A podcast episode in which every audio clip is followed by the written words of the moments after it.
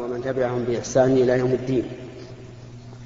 أما بعد فهذا هو اللقاء الأخير في شهر جمال الثانية عام أربعة, أربعة عشر وأربعمائة وألف الذي يتم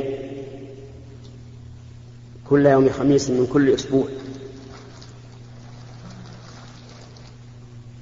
وقد لمسنا ولله الحمد فيه خيرا كثيرا من الإخوة الذين يحضرون أو الذين يستمعون إلى الأشرطة المسجلة وهذا من نعمة الله سبحانه وتعالى على الجميع. لا شك في هذا.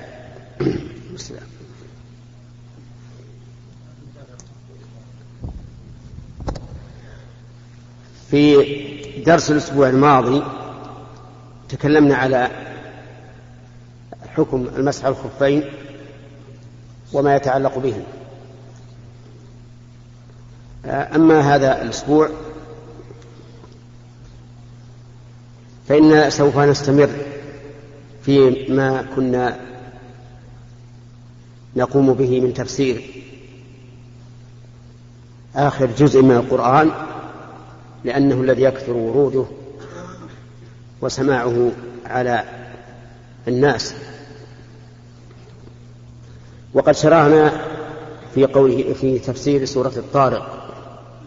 بعد أن أكملنا ما سبقها. يقول الله سبحانه وتعالى والسماء والطارق وما أدراك ما الطارق النجم الثاقب. وهنا كما ترون فيه قسم أقسم الله تعالى به وهو السماء وكذلك الطارق.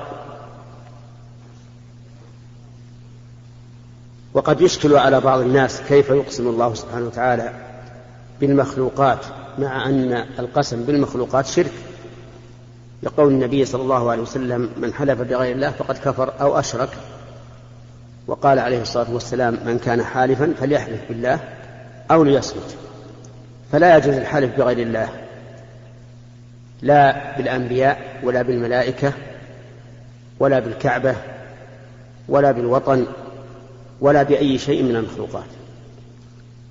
والجواب على هذا الإشكال أن نقول إن الله سبحانه وتعالى له أن يقسم بما شاء من خلقه وإقسامه بما يقسم به من خلقه يدل على عظمة الله عز وجل لأن عظم المخلوق يدل على عظم الخالق. وقد أقسم الله تعالى بأشياء كثيرة من خلقه. ومن أحسن ما رأيت تكلم على هذا الموضوع ابن ابن القيم رحمه الله في كتابه التبيان في أقسام القرآن. وهو كتاب جيد ينفع طالب العلم كثيرا. فهنا يقسم الله تعالى بالسماء. والسماء هو كل ما علاك كل ما علاك فهو سماء حتى السحاب الذي ينزل فيه منه المطر يسمى سماء. كما قال كما قال الله تعالى أنزل من السماء ماء فسالت أودية بقدرها. وإذا كان يطلق يطلق على كل ما علاك فإنه يشمل ما بين السماء والأرض ويشمل السماوات كلها لأنها كلها قد علت وهي فوق. وأما قوله والطارق فهو قسم ثاني أي أن الله أقسم بالطارق. فما هو الطارق؟ ليس الطارق هو الذي يطرق أهله ليلا بل فسره الله عز وجل بقوله النجم الثاقب. هذا هو الطارق. والنجم هنا يحتمل أن يكون المراد به جميع النجوم أن يكون المراد به جميع النجوم. فتكون ال للجنس. ويحتمل أنه النجم الثاقب أي النجم اللامع أي أي القوي اللمعان. لأنه يثقب يثقب يثقب الظلام بنوره. وأيا كان فإن هذه النجوم من آيات الله عز وجل الدالة على كمال قدرته. في سيرها وانتظامها واختلاف أشكالها واختلاف منافعها أيضا. قال الله تبارك وتعالى وعلامات وبالنجم هم يهتدون وقال تعالى ولقد زينا السماء الدنيا بمصابيح وعلى بمصابيح وجعلناها رجوما للشياطين فهي زينة للسماء. ورجوم للشياطين وعلامات يهتدى بها. ثم بين الله المقسم عليه في قوله إن كل نفس لما عليها حافظ. إن هنا نافية يعني ما كل نفس ولما بمعنى إلا يعني ما كل نفس إلا عليها حافظ من الله. وبين الله سبحانه وتعالى مهمة هذا الحافظ بقوله وإن عليكم لحافظين كراما كاتبين يعلمون ما تفعلون. هؤلاء الحفظة يحفظون على الإنسان عمله ما له وما عليه. ويجده يوم القيامة كتابا منشورا يقال له اقرأ كتابك كفى بنفسك اليوم عليك حسيبا. هؤلاء الحفظة يكتبون ما يقوم به الإنسان من قول وما يقوم به من فعل سواء كان ظاهرا كأقوال اللسان وأعمال الجوارح أو باطنا حتى ما في القلب مما يعتقده الإنسان فإنه يكتب عليه. لقوله تعالى ولقد خلقنا الإنسان ونعلم ما توسوس به نفسه ونحن أقرب إليه من حبل الوريد إذ يتلقى المتلقيان عن اليمين وعن الشمال قعيد ما يلفظ من قول إلا لديه رقيب عتيد. هذا الحافظ يحفظ عمل بني آدم. وهناك حفظه آخرون. بينه ذكرهم الله في قوله له معقبات من بين يديه ومن خلفه يحفظونه من أمر الله.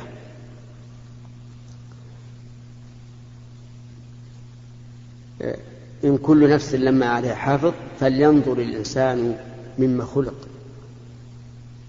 اللام هنا للأمر والمراد بالنظر هنا نظر الاعتبار وهو النظر بالبصيرة يعني ليفكر الإنسان مما خلق. هل خلق من حديد؟ هل خلق من فولاذ؟ هل خلق من شيء قاس قوي؟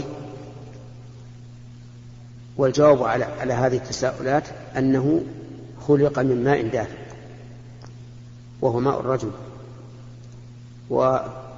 ووصفه الله تعالى في آية أخرى بأنه ماء مهين ضعيف السيلان ليس كالماء العادي المنطلق. ووصفه الله تعالى في آية أخرى أنه نطفة أي قليل من الماء. هذا الذي خلق منه الإنسان. والعجب أن يخلق الإنسان من هذا الماء المهين ثم يكون قلبه أقسى من الحجارة والعياذ بالله. إلا من إلا من ألان الله قلبه لدين الله. ثم بين أن هذا الماء الدافق يخرج من بين الصلب والترائب من بين صلب الرجل وترائبه أعلى صده. وهذا يدل على عمق مخرج هذا الماء وأنه يخرج من مكان مكين في الجسد. والصواب أن هذا الوصف لماء الرجل. وقال بعض العلماء يخرج من بين الصلب أي صلب الرجل وترائب المرأة. ولكن هذا خلاف ظاهر اللفظ. والصواب أن الذي يخرج من بين الصلب والترائب هو ماء الرجل لأن الله تعالى وصفه بذلك. ثم قال تعالى إنه على رجعه لقادر يوم تبلى السرائر فما له من قوة ولا ناصر. إنه أي الله عز وجل على رجعه أي على رجع الإنسان. لقادر وذلك يوم القيامة لقوله يوم تبلى السرائر. فالذي قدر على أن يخلق الإنسان من هذا الماء الدافق المهين قادر على أن يعيده يوم القيامة. وهذا من باب الاستدلال بالمحسوس على المنظور المترقب وهو قياس عقلي. فإن الإنسان بعقله يقول إذا كان الله قادرا على أن يخلق الإنسان من هذا الماء المهين ويحييه قادر على أن يعيده مرة ثانية وهو الذي يبدأ الخلق ثم يعيده وهو أهون عليه. ولهذا يستدل الله عز وجل بالمبدأ على المعاد لأنه قياس جلي واضح. ينتقل العقل من هذا إلى هذا بسرعة وبدون كلاف كلفة. وقوله يوم تبلى السرائر أي تختبر السرائر وهي القلوب يوم فإن الحساب يوم القيامة على ما في القلوب والحساب في الدنيا على ما في الجوارح. ولهذا عامل النبي صلى الله عليه وعلى آله وسلم المنافقين معاملة المسلمين حيث كان يستأذن في قتلهم فيقال لا يتحدث الناس أن محمدا يقتل أصحابه. فكان لا يقتلهم وهو يعلم أن فلانا منافق وفلانا منافق. لكن العمل في الدنيا على الظاهر ويوم القيامة على الباطن يوم تبلى السرائر أي تختبر. وهذا كقوله أفلا يعلم إذا بعثر ما في القبور وحصل ما في الصدور. ولهذا يجب علينا يا إخواني يجب علينا العناية بعمل القلب أكثر من العناية بعمل الجوارح. عمل الجوارح علامة ظاهرة علامة ظاهرة لكن عمل القلب هو الذي عليه المدام ولهذا أخبر النبي عليه الصلاة والسلام عن الخوارج يخاطب الصحابة. يقول يحقر أحدكم صلاته مع صلاتهم وصيامه مع صيامهم يعني أنهم يجتهدون في الأعمال الظاهرة لكن قلوبهم خالية والعياذ بالله. لا يتجاوز الإسلام حناجرهم يمرقون من الإسلام كما يمرق السهم من الرمية فعلينا أيها الإخوة أن نعتني بالقلوب وإصلاحها وأعمالها وعقائدها واتجاهاتها. قال الحسن البصري رحمه الله والله ما سبقهم أبو بكر بصلاة ولا صوم وإنما سبقهم بما وقر في قلبه من الإيمان. والإيمان إذا وقر في القلب حمل الإنسان على العمل لكن العمل الظاهر قد لا يحمل الإنسان على إصلاح قلبه. فعلينا أيها الإخوة أن نعتني بقلوبنا وإصلاحها وتخليصها من شوائب الشرك والبدع والحقد والبغضاء وكراهة ما أنزل الله على رسوله وكراهة الصحابة رضي الله عنهم وغير ذلك مما يجب تنزيه القلب عنه. ثم قال تعالى فما له من قوة ولا ناصر يعني يوم القيامة ما للإنسان قوة ذاتية ولا ناصر وهي القوة الخارجية. هو بنفسه لا يستطيع أن يدافع عن نفسه ولا أحد يستطيع أن يدافع عنه. قال الله تعالى فإذا نفخ في الصور فلا أنساب بينهم يومئذ ولا يتساءلون في الدنيا يتساءلون يسأل بعضهم بعضا ويحتمي بعضهم ببعض لكن يوم القيامة لا أنساب يعني لا قرابة لا تنفع القرابة ولا يتساءلون. فنسأل الله تعالى أن يصلح قلوبنا وقلوبكم وأعمالنا وأعمالكم وأن يهب لنا منه رحمة إنه هو الوهاب. والآن نبدأ بالأسئلة. ونرجو أن يكون, أن يكون السؤال سؤالا واحدا حتى يكون أكثر استيعابا لأسئلتكم. فنبدأ باليمين أولا ثم باليسار. بسم الله الرحمن الرحيم. والحمد لله رب العالمين. السلام عليكم ورحمة الله وبركاته. السلام فضيلة الشيخ محمد بن صالح عثيمين ما القول في الجمع بين حديث بين الحديث الذي أخرجه البخاري ومسلم عن أبي الأسود الديلي أن أبا ذر حدثه نعم. أن أبا ذر حدثه أنه قال أتيت النبي صلى الله عليه وسلم وهو نائم عليه ثوب أبيض ثم أتيته فإذا هو نائم ثم أتيته وقد استيقظ فجلست إليه فقال ما من عبد قال لا إله إلا الله ثم مات على ذلك إلا دخل الجنة. قلت وإن زنى وإن سرق؟ قال وإن زنى وإن سرق. قلت وإن زنى وإن سرق قال وإن زنى وإن سرق ثلاثا. ثم قال في الرابعة على رغم أنف أبي ذر. فخرج أبو ذر وهو يقول وإن رغم أنف أبي ذر. أقول ما الجمع بين هذا الحديث وبين ما نراه وما نقرأه من أصحاب الفرق الضالة كالرافضة والخوارج وما يكون من المنافقين. حيث أنهم يشهدون شهادة التوحيد ويموتون عليها أفيدونا وفقكم الله وأثابكم. الحمد لله رب العالمين وصلى الله وسلم على نبينا محمد وعلى آله وأصحابه ومن تبعهم بإحسان إلى يوم الدين. حديث أبي ذر كما سمعتم يدل دلالة ظاهره على أن هذا القائل أي قائل لا إله إلا الله أي قائل لا إله إلا الله مؤمن حقا لكن سولت له نفسه ففعل بعض المعاصي بل بعض الكبائر من الزنا والسرقة وغير ذلك وطريق أهل السنة والجماعة أن الإنسان المؤمن وإن فعل الكبيرة مآله الجنة وما قبل الجنة من العقوبة راجع إلى الله عز وجل إن شاء عذبه وإن شاء غفر له.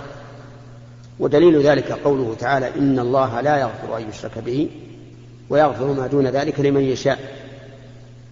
فصار جميع فاعل جميع فاعل المعاصي وإن عظمت إذا كانت دون الكفر لا تمنع من دخول الجنة. مآل فاعلها إلى الجنة. لكن قد يعذب بما فعل من ذنب وقد يغفر الله له والأمر راجع إلى الله. إن الله لا يغفر أن يشرك به ويغفر ما دون ذلك لمن يشاء. أما المنافقون وأهل البدع المكفرة التي تكفرهم بدعهم فإنهم حقيقة لم يقولوا لا إله إلا الله بقلوبهم. لأن هذا الانحراف الذي أدى إلى الكفر ينافي الإخلاص. وقول لا, لا إله إلا الله لا بد فيه من الإخلاص. أما أن يقول لا إله إلا الله وهو يعتقد أن لا رب ولا إله والعياذ بالله أو يعتقد أن مع الله إلها يدبر الكون. و أو يعتقد مثلا أن أصحاب النبي صلى الله عليه وسلم ارتدوا كلهم بعد موته. أو يعتقد أن أبا بكر وعمر ارتدا بعد موت, بعد موت الرسول عليه الصلاة والسلام. أو ما أشبه ذلك من البدع المكفرة. فهؤلاء لم يخلصوا قول لا إله إلا الله. فكانت بدعهم هذه تنافي قول الرسول عليه, عليه الصلاة والسلام من شهد أن لا إله إلا الله أو من قال لا إله إلا الله دخل الجنة. نعم. واضح؟ لكن يا شيخ ما قرأهم بالله يعني الرسول ما يدل على أنه أي واحد قال لا إله إلا الله. لا لا لا بد من إخلاص. ولهذا استمع إلى قول الله تعالى في المنافقين. يراؤون الناس ولا يذكرون الله إلا قليلا. وفي نفس الآيات يقول إن المنافقين في الترك الأسفل من النار ولن تجد لهم نصيرا. ويقول عنهم إذا جاءك المنافقون قالوا نشهد إنك لرسول الله. هذه شهادة بالرسالة. والله يعلم إنك لرسوله والله يشهد إن المنافقين لكاذبون. أي كاذبون في قولهم نشهد أنك رسول الله. نعم. السلام عليكم ورحمة الله. فضل الشيخ في الجيوش الإسلامية يختارون فرقة يدربونها على أكل الحيات والضفادع و شرب بولهم بحجة أن ذلك يقويهم و... بول الإنسان نفسه نعم. ولا بول الثعالب؟ بول الإنسان نفسه. فهل هذا يجوز؟ هذا لا يجوز ولا يحل ولا يمكن أن يكون استحلال المعصية سببا للنصب أبدا بل المعصية سبب للخذلان. أرأيت قول الله تعالى حتى إذا فشلتم وتنازعتم في الأمر وعصيتم من, من بعد ما أراكم ما تحبون؟ يشير سبحانه وتعالى إلى غزوة أحد. وليس فيها إلا معصية واحدة. ومع ذلك خذل أشرف جيش على وجه الأرض من قيام الساعة من خلق آدم إلى أن تقوم الساعة بسبب هذه المعصية. سببها أن الرسول عليه الصلاة والسلام رتب الجند وقال لخمسين رجلا من الرماة كونوا هنا في مكان مهم يحمون ظهور المسلمين. ولما انكشف المشركون وانهزموا وجعل المسلمون يجمعون الغنائم نزل هؤلاء الرماة أو أكثرهم لأنهم ظنوا أن المسألة انتهت. فذكرهم أميرهم بقول الرسول عليه الصلاة والسلام لا تبرحوا يعني عن مكانكم سواء كانت لنا أو علينا ولكنهم رضي الله عنهم وتجاوز الله عنهم وعفى عنهم لم يمتثل نزل. فحصلت الهزيمة. بعد أن كان النصر في أول النهار للمسلمين صار بالعكس بمعصية واحدة. كيف اللي يقال اشرب بولك وكل الحيات وما أشبه ذلك؟ هذا هذا وض... لا لا يقوله مسلم. بل يظهر لي أن هذا متلقى من الكفار الذين لا لا يحرمون ما حرم الله ورسوله.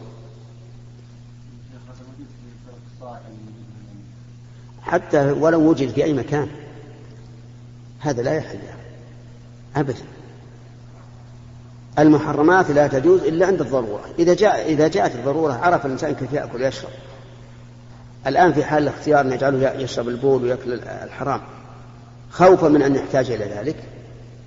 نقول إذا حلت الضرورة في تلك الساعة فقد أباح الله للإنسان أن يأكل ما حرم الله عليه. كما قال تعالى وقد فصل لكم ما حرم عليكم إلا ما اضطررتم إليه. هنا. عفى الله عنك يا شيخ. ورد عن بعض السلف في أحاديث التوحيد أن من شهد بالتوحيد دخل الجنة. أن من؟ شهد بالتوحيد دخل الجنة. ورد عن بعض السلف بأنها منسوخة بأحاديث الفرائض. فهل هذا القول صحيح؟ الصحيح أنه لا نسخ في هذا. ولكن ليكن معلوما أن من شهد بالتوحيد مخلصا فلا يمكن أبدا أن يدع الفرائض لأن إخلاصه يحمله على أن يفعل. كيف تشهد أن لا إله إلا الله؟ أي لا معبود حق إلا الله. وكيف تقول أنا أريد أبتغي بذلك وجه الله ثم لا تعمل العمل الذي يوصلك إلى المرضات؟ هذا لا يمكن. ولهذا كان من حافظ على ترك الصلاة ولم يصلي صار كافرا لو قال أشهد أن لا إله إلا الله وأؤمن بالله وملائكته وكتبه ورسله واليوم الآخر ولكن لا يصلي يقول أنت كافر. لا فرق بينك وبين الذي يسجد للصنم ولهذا جاء لفظ رواية مسلم في حديث جابر بين الرجل وبين الكفر والشرك ترك الصلاة.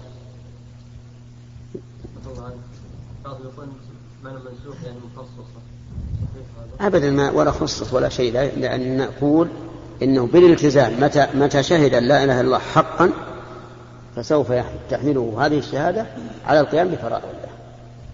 بسم الله الرحمن الرحيم. بالنسبة لفضيلة الشيخ إذا لبست الشراب على طهارة ولم أنوي المسح فهل لي أن أمسح إذا حان وقت الصلاة؟ إي نعم إذا لبس الإنسان الجوارب وهي الشراب على طهارة وإن لم ينوي المسح إذا إذا توضأ فإنه يمسح. حتى لو فرض أنه لبسها في الصباح بعد بعد الفجر ومن نيته أنه يخلعها قبل قبل الظهر. يعني لو نوى أن يخلعها قبل الظهر ثم جاء وقت الظهر ولم يخلعها فله أن يمسح عليها. بالساعة يا شيخ التوقيت يوم وليلة. يوم الليلة بالساعة. بالساعة. شيخ جزاك الله خير. ما حكم الانتساب للجماعات الإسلامية الموجودة الآن في الساحة؟ ونريد خطوط يعني واضحة في التعامل معها. أولا يا أخي أنا أنا لا أقر ولا أوافق على التكتل الديني بمعنى أن كل حزب يرى نفسه أنه منفرد عن الآخرين. لأن هذا يدخل في قوله تعالى إن الذين فرقوا دينهم وكانوا شيعا لست منهم في شيء إنما أمرهم إلى الله ثم ينبئهم بما كانوا يفعلون. ولهذا تجد هؤلاء المتفرقين عندهم من من كراهة بعضهم لبعض أشد من أن يكرهوا الفاسقين الذين يعلون بفسقهم كما نسمع حتى أن بعضهم يضلل الآخر ويكفره بدون سبب للتكفير. فأنا لا أرى التكتل الديني والتحزب الديني وأرى أنه يجب محو هذه الأحزاب. وأن, وأن نكون كما كان الصحابة رضي الله عنهم عليه أمة واحدة. ومن أخطأ منا في في طريق عقدي أو قولي أو فعلي فعلينا أن ننصحه وندله إلى الحق. فإن اهتدى فهذا المتروك وإن كان الصواب معه وجب علينا الرجوع إلى إلى ما كان عليه هو. وإذا كان الصواب معنا وأصر على ما هو عليه بلا تأويل سائغ فحينئذ نحذر من رأيه ومما ذهب إليه دون أن نعتقد أننا في حزب وهو في حزب. فنشطر الأمة الإسلامية إلى شطرين أو أكثر. فأرى أنه ينبغي لنا بل يجب علينا أن نكون ضد هذه الأحزاب أي ضد التحزب. والحمد لله الأمة كما اتفق أولها على جادة واحدة وطريق واحد يمكن أن يتفق آخرها. أي نعم. وحذر لا من التحزب. هذا هو واقع الاحزاب بنفس لأني لو قل أحذر من الحزاب قد يكون هذا الحزب على حق. ما أحذر من أحذر من التحزب. وأرى أنه يجب على هؤلاء الذين يقولون هؤلاء تبليغيون تبليغيون وهؤلاء إخوانيون وهؤلاء سلفيون وهؤلاء إصلاحيون وما أشبه ذلك. أرى أنه يجب أن يجتمع بعضهم إلى بعض وأن يتدارسوا الأمر وأن يخرجوا بفكر واحد ورأي واحد. أما أن يتعادون الآن كما هو في الساحة. تجد هؤلاء يسبون هؤلاء ويقعون في أعراضهم. وهذا يهن الجميع الآن العامة إذا رأوا أنهم في في عمى هذا يقول الحق عندي والباطل مع ذاك وهذا يقول الحق عندي والباطل مع الآخر. تبقى العامة متحيرة. طيب لا عاد خلي سؤال واحد. صريحة. الشباب؟ الآن الآن أعطيتك فتوى صريحة. طيب هل يجوز الصريحة. أولا أنا أرى أنه لا يجوز التحزب. أبدا. شيخ. وأن ولا الانتساب. الانتساب معناه أنك تشعر بأنك منفرد عن الآخرين. وكيف تنفرد عن الآخرين وهم إخوانك المؤمنين؟ إخوان. أخطأوا في في في في شيء عملي أو عقدي. اجتمع بهم وناقشهم وبين لهم الخطأ لكن ثق بأنهم إذا سمعوا مثلا إن, إن هؤلاء يقدحون فيهم مثلا أو يحذرون منهم سيزداد تمسكهم بما هم عليه حتى وإن كان باطل. لأن هذه طبيعة النفس البشرية. لكن لو أننا قلنا يا جماعة كلنا أخوان مسلمون كلنا نريد الوصول إلى شريعة الله فلنكن عليها سواء إذا كان الله عز وجل يقول قل يا أهل الكتاب يا أهل الكتاب تعالوا إلى كلمة سواء بيننا وبينكم. أن لا نعبد إلا الله ولا نشرك به شيئا. كيف عاد إخواننا المسلمين؟ تعال إلى كلمة سواء بيننا وبينكم.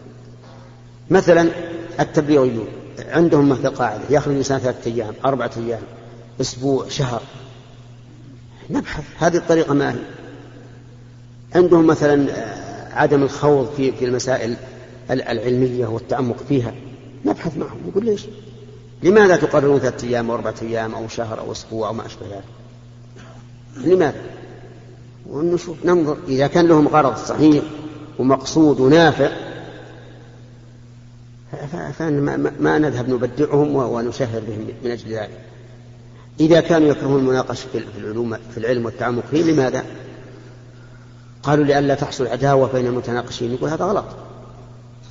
الإنسان الذي يريد الحق لو ناقشه غيره في للوصول إلى الحق ما يكرهه بل قد يقول هذا من نعمة الله علي أن أحدا يناقشني حتى إذا كنت على خطأ يتبين لي خطأي.